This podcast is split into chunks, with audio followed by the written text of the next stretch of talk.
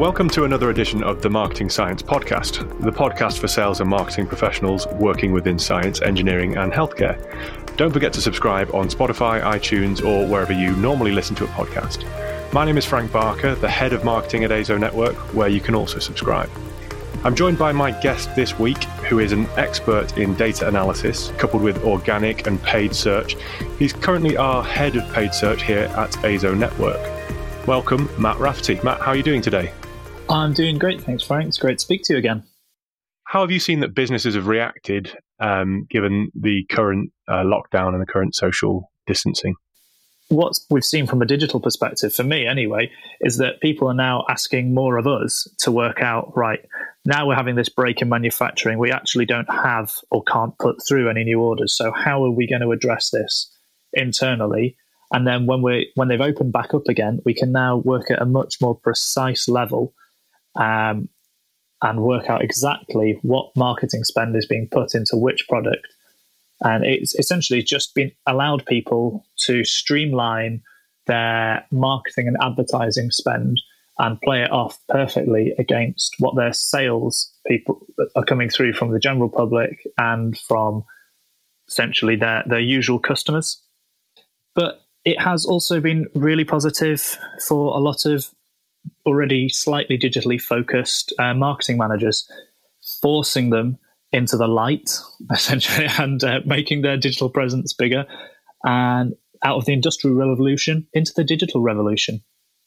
Yeah, I think, uh, uh, well, we've definitely seen that. Um, people being given the kick out the door. They might have been sort of experimenting with video conferencing or webinars or podcasts, even, and now they just had to, they basically had to take the plunge and and, and make the, the leap of faith.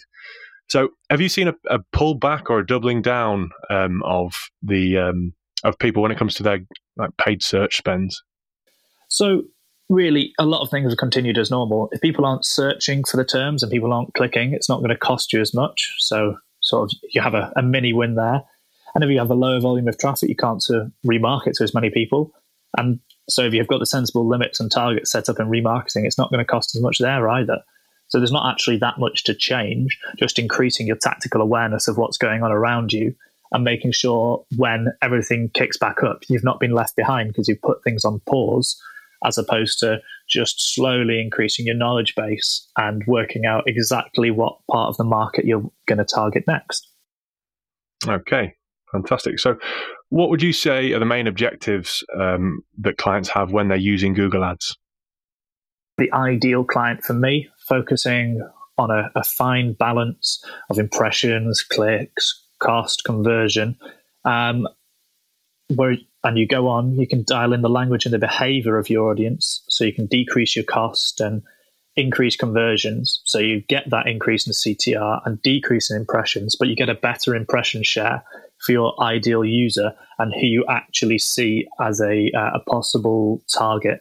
Fantastic to get straight into the weeds with it. Um, and well, I know that you, you, you advise us and you, you implement our um, paid search strategies. And uh, one of the things that I really, really do appreciate is, is when we get sort of the high value traffic. Um, we're not too bothered if the high value traffic converts in the first instance because we know that that would be that will be attributed to it at a later date. We, we might say, say spend you know two hundred dollars on a campaign on LinkedIn to, to bring in traffic, and then it's it's more of a cheaper sort of remarketing from from a Google Ads perspective. Um, okay, so tell us about a typical case study or a customer and the journey that they'll go through when they enter the paid search strategy. Would ask them what their overall marketing goals are and their strategy within that. If they've got a concrete path, and then we can work out along with them how they can use Google Ads to be most effective in that uh, strategy. So when we've got that done, we'll then go and do some research into the areas they want to target and an effective way to target areas. And we can suggest some ideal landing pages from their existing site, or maybe adding an extra landing page if they know, right, this is my exact customer, this is what they always look for, and they don't have that page ready. Well, then that's the exact right time to produce a landing page that's going to be great organically and it's going to be fantastic on the ads. Um, once once that's all done, we'll then set everything live and monitor the performance of Google Ads and the site's overall performance as well. And from there, we can start improving the campaigns and working on that conversion rate optimization that everybody loves. Okay, so what you, you mentioned conversion rate optimization. Please just explain to us what, what that means. So, a very simple way to do this yourself is to outline what you see as the ideal pathway and that you'd like your customers to take, and then what steps can be missed, and then look at what pathway people who are converting are taking, and then analyze what the disconnect is between the pathway that you have set up in, in your mind, on paper, wherever, and then the pathway that's actually happening. So from there, we've already said you can look at A/B testing, and a great tool for that is Google Optimize, and it's very useful if you set up like analytics, Tag Manager, and Google Ads, as they can all connect with each other. And as you'd expect, there's like a, a massive help network out there if you do run into problems with any part of it. I've personally used uh, that one for analyzing form fill dropouts on audiences and working out why certain pages have got a lot lower click through rate to the form in question. You mentioned form fill and Google Optimize there. T- tell us a bit more about form fill dropouts. What what do you do? What sort of analysis do you do you take there? Everyone hopefully will have heard of some sort of form fill dropout or user bounce rates or dropping off the face of the earth, whatever type of dropout. So this is where I'd look at using Google Optimize as a very, very good starting point to get into the whole world of conversion rate optimization and site optimization as a whole. I mean, if nothing else, you can actually just use to prove a point. You think the color of your CTA should be blue, or it should be in a different part of your website, or it should be on a different uh, page section. So it should be above the fold, it should be on the, the right hand side, it should be on the left hand side. So then you can do a, a, split test or a combination of the two. So you can change the color and change the location. And then if you've got enough possible experiment subjects, you can test it out. And I mean, the, the only downside is if you're wrong, the data shows that. You, you then can't go back on your words. There you go. So, how does remarketing compare to normal paid search? So for remarketing compared to a, a normal paid search, it's relatively cheap. And if you've set up your paid search correctly, you know that your audience there waiting to be remarketed to is already interested in your products or services. And it will hopefully have a higher conversion rate than your standard search campaign. And it's pretty simple to set up. And uh, I'd say it's one of the key foundations of using Google Ads is for getting that remarketing.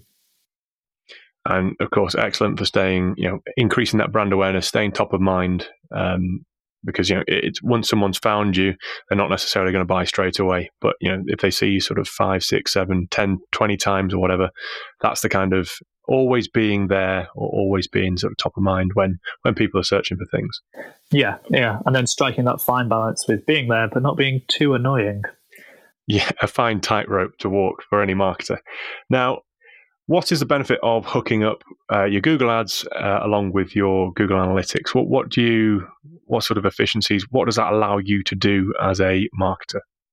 Google Analytics doesn't remove fraudulent clicks from Google Ads, whereas in Google Ads, when you view them there, those fraudulent clicks aren't there. Say if someone's clicked on your ad apparently six thousand times in twenty seconds, uh, we all know it's going to be a bot, and Google Ads just removes that there. But then in Google Analytics, it'll still show up. So yeah, if you, if you see something like that, have a have a check on your Google Ads to make sure that you've not accidentally increased your budget from ten pounds to ten thousand uh, pounds. But generally, it's okay. Um, another great thing is you, you, can view your pathways, your conversion pathways. So what we talked about with the conversion rate optimization, you can have a look at them and work out when your paid audience fails on when they click through your site, and then you can use that to link to optimize or other conversion rate optimization software and reconnect your user to become a customer using it when you connect it to Search Console. So this is this is me just listing like the multi-tool version of Google Analytics. Yeah, there's loads and loads of connections. It's great. Um, so when you've connected it to Search Console, you can pick up on queries um, from different acquisition sources and address these in Google Ads to see if you've missed anything. So it means you can look at say your organic search queries that people have been allowed to view through Search Console access compare it to what you're getting on your Google Ads queries and say, wait a minute, all my really high quality leads are coming through organic and they're using this query. Why am I not bidding on this in Google Ads? I could have more, another bite of the cherry, as it were. Yeah.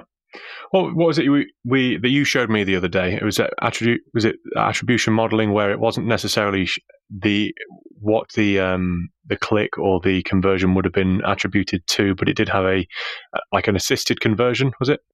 Yeah, that's the one. Yeah, assisted conversions. They are really really useful to be able to say, great, this is where all of my users have been clicking to when you've got, um, say, an impressions based campaign and you just want to be seen by a lot of people who then come, come at it later on directly or back to you organically. And you say, well, look, I did spend a thousand dollars on this visibility campaign, but actually what happened from there was they all then came back two weeks, three weeks, four weeks later and came through directly or organically or from any other method and actually converted. So you can see that them seeing that ad and then clicking on that, but not converting that day, assisted in the conversion when they later came back. I suppose only one click might get recorded in the CRM unless you've got multi-touch point um, attribution modeling uh, set up, which is is a, a bit more advanced. But um, it does help, certainly at the Google Analytics level, that you, you're able to then you you're able to say that this ca- campaign X is actually that's great for generating those first those first clicks or, or those those unique visits, but it might not necessarily convert directly. Okay, so moving on, what are the most effective PPC ca- campaigns which you've seen uh, that have worked? So, generally speaking, the most effective ones are where the paid search or overall marketing manager of it sticks to the goal that they initially set and keeps an eye on how it fits in with the overall plan. There's there's no point getting too granular with the Google ads and then forgetting that Google ads is actually only one arm of an overall marketing plan.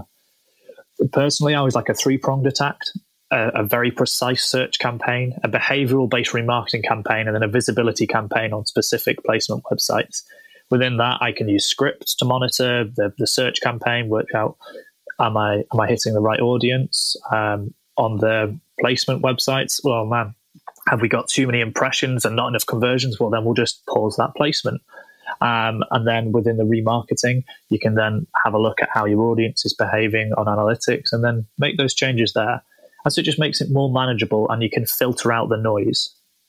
So when we've done that, you can actually really easily link it into conversion rate optimization. So you can improve the organic SEO of the site, and that'll improve your landing page quality as well as the user experience and your rankings within the SERPs, and then your position within the paid search auction.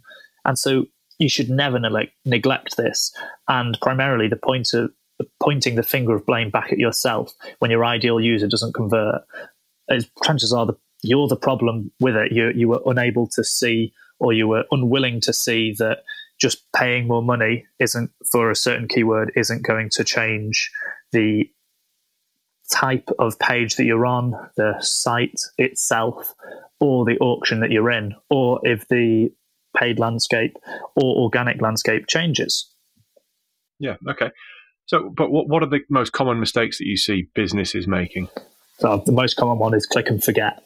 So you've, you've identified your search criteria you'd like to be found for, and you, you have got the visuals down to a T. Your remarketing seems to be going perfectly, and you think that's it, perfect, it's done. But no, yeah, it's it's always far from done. As Google likes to mess around with, it's a, it's a product of search for your SERPs, so they can always quickly change. We've just had another Google algorithm update. Um, I think it was yesterday, but you know, losing track of the days as as usual. Um, but a, a great example is uh, RBF. So not RBS, RBF. This is actually a scientific term. Well, in scientific terms, it means renal blood flow or riboflavin.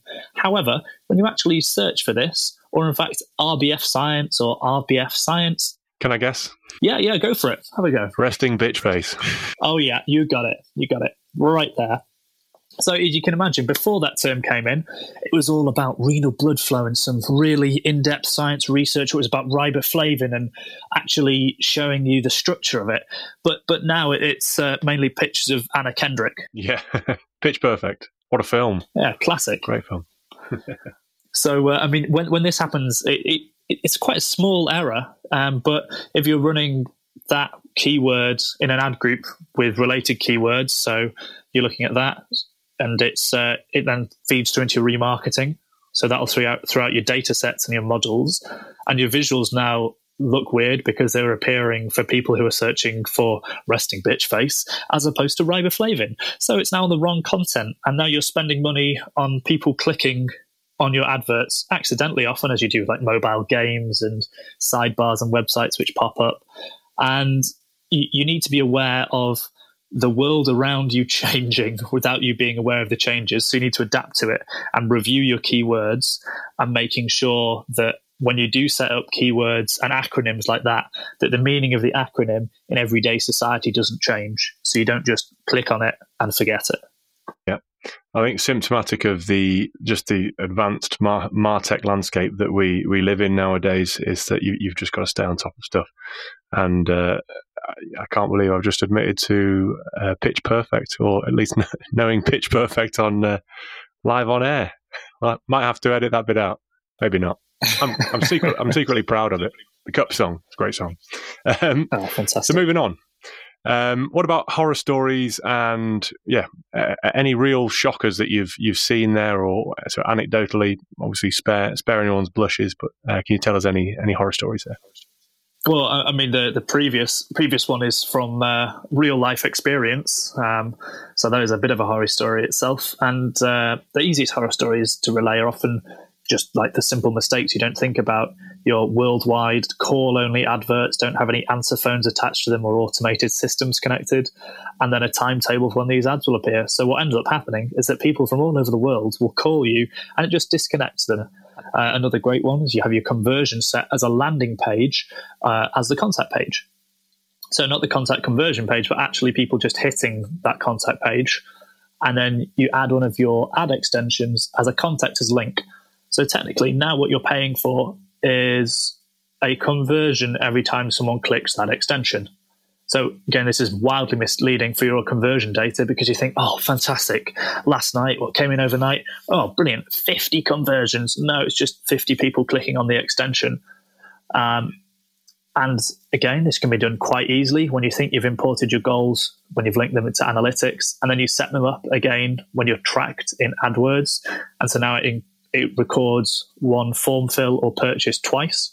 So once on analytics, once on AdWords and now it looks like you've got twice as many goals as you have. So this massively inflates your numbers. That can cause further calamity when you pair it with uh, conversion uh, optimization. So you're going to say, right, we're going to go with maximize conversions on this automated bidding strategy, and it just looks at what happens. I was like, every time we show this extension, it counts as a conversion. Right, we'll always show this extension. Perfect, because now that's counted once. Oh no, wait, we've actually linked up our Google Ads analytics and have not turned one off. Right, that's counting it twice. So you've got a huge chain of events that can really link up and cause yeah of some real horror very very quickly. Yeah, I can imagine. You, you mentioned Google Ad extensions there. I do remember uh, being part. We produced the, the video on the various different Google Ad extensions. I'm just racking my brain now trying to remember what they were. But could you just, for the listeners, could you give us a um, a, a, brief overview of, of the Google Ad extensions and and what, what they ultimately do? Um, it's quite intricate. I find it's often like a, a rabbit warren. When you jump down into uh, into Google Ad extensions, it's easy to get lost.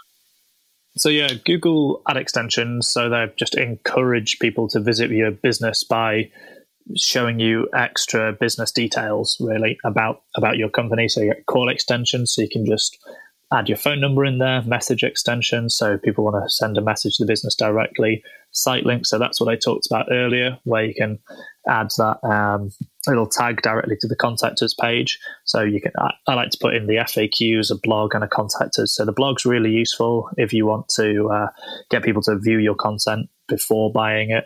Um, FAQs. So this actually will save you a lot of time and effort with uh, needless contacts. And uh, if you've got maximized conversions or an automated bidding strategy set up, this means that you're not going to get a lot of extra conversions that technically are pretty low value and are probably going to cost you quite a lot.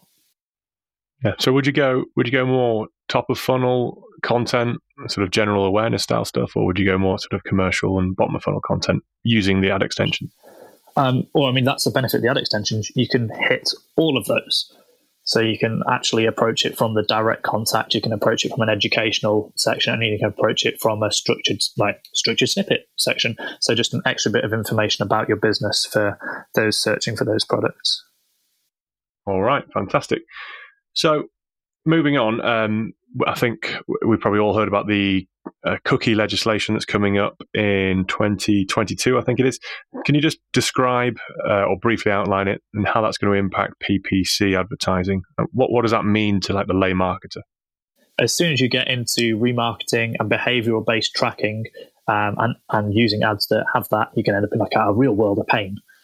Um, I mean, there's already the impact that GDPR has had on the advertising industry, and this is a knock on effect from that. So it's just ensuring that Google are even more compliant from their side of things because, uh, I mean, understandably, there are not a lot of Google fans out there in the legal legal world, um, and I think it's yeah, in terms of basic advertising, it's not going to do much. But as soon as you get into more technical advertising and remarketing and well, as we know, cookie based marketing, it's going to kill it. If you've not got any cookies, and you can't advertise using cookies, how is it going to be used to remarket to people that have viewed certain pages? Because that's a cookie. Just when you come onto there and you say, "Well, I want to that person who visited this page, I want them to see it again." Well, they've been cookied there, so once that's gone, they can't see it again. So they're going to. I mean, you, have seen the effects in Mozilla and Safari as they don't really have them. I think you got them for 24 hours. I think in Safari. I'm not a not a big Apple knowledge base, so I don't really know much about that, unfortunately. But yeah, they've they've killed them, so there's not great there. So, how do you think the PPC industry will react? Um, what will this mean for advertisers? Uh, pretty bad for advertisers themselves, but possibly quite good for publishers if they've been able to tag their site effectively uh, on the content that they provide and have got a good organic footprint and direct users already it means that the advertisers are going to have to push towards more outbound marketing and a lot of customized email and newsletter campaigns and improve their organic standing, like the EAT, EAT style protocols that have been in place for all over the web, whatever um, search engine you're using. Um, I, I think it's, in essence, it's going to help good publishers and punish bad publishers. So all the publishers that make 90% of their money off just connecting themselves to um, the Google um, networks and haven't tagged their content properly or just wiping out people's spend, they're going to be really negatively affected from it. Yeah. Okay. So well tagged content ties in with good user experience. But what, what, what will happen to pro- programmatic advertising and those kind of agencies? Well, possibly programmatic advertising will be dead in the water. Um, if your agency only uses uh, programmatic advertising and has got no sites, no other options, um, I mean, maybe jump ship or make an acquisition of a site that you can use to sell advertising on using your own website analytics and internal behavioral analytics. So you, you might end up seeing some sort of broker style thing, a bit, a bit like AdSense again. Um, there. So people are going to have to approach maybe someone who owns a series of websites and ask, "Well, I need to reach these users this style. What what ad space have you got? When can I run those?" Yeah. Can you think of anyone who, who owns owns any of those sorts of audiences? And I mean, I, would be loath to self promote, but uh, yeah, AZO Network definitely has up its sleeve uh, quite a few different websites. One or two audiences, yeah, to say the least. All right. So, but talking about sleeve, what do you think Google have up their sleeve, um, and how are they going to, you know, that you know, they're not just making this call just for the uh, for the good of privacy and the online community. How do you think they're going to react? Or force people to go to other more expensive forms of advertising, as we've seen with a, a search. It can be incredibly expensive, and then it will force people to go to independent websites where they'll charge what they want. Um, but it, again, it probably be happier about that because it'll have washed its hands of being cl- and might be close to untouchable on the GDPR front from removing the sketchy third party tracking from its books and, and cleaning that out of Chrome. All right, excellent. Uh, I think that's a good note on which to leave things. Matt, thank you very much for uh, for coming on and sharing your experience today.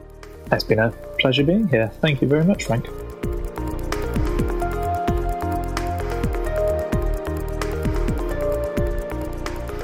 For anyone who would like to find out more about the Google Ads subject matter which we have covered today, there is a ton of Matt's own blog pieces and how to videos available on the episode link. Well worth checking out. Thanks for tuning in, and don't forget to subscribe and rate us in iTunes and Spotify, or wherever you usually listen to your podcasts. If you have a question or subject area which you would like us to address, please reach out at azonetwork.com. Join us next week, where we will be talking marketing life sciences and clinical diagnostics with Deborah Harsh, CEO of Brandwidth Solutions. Thanks for listening.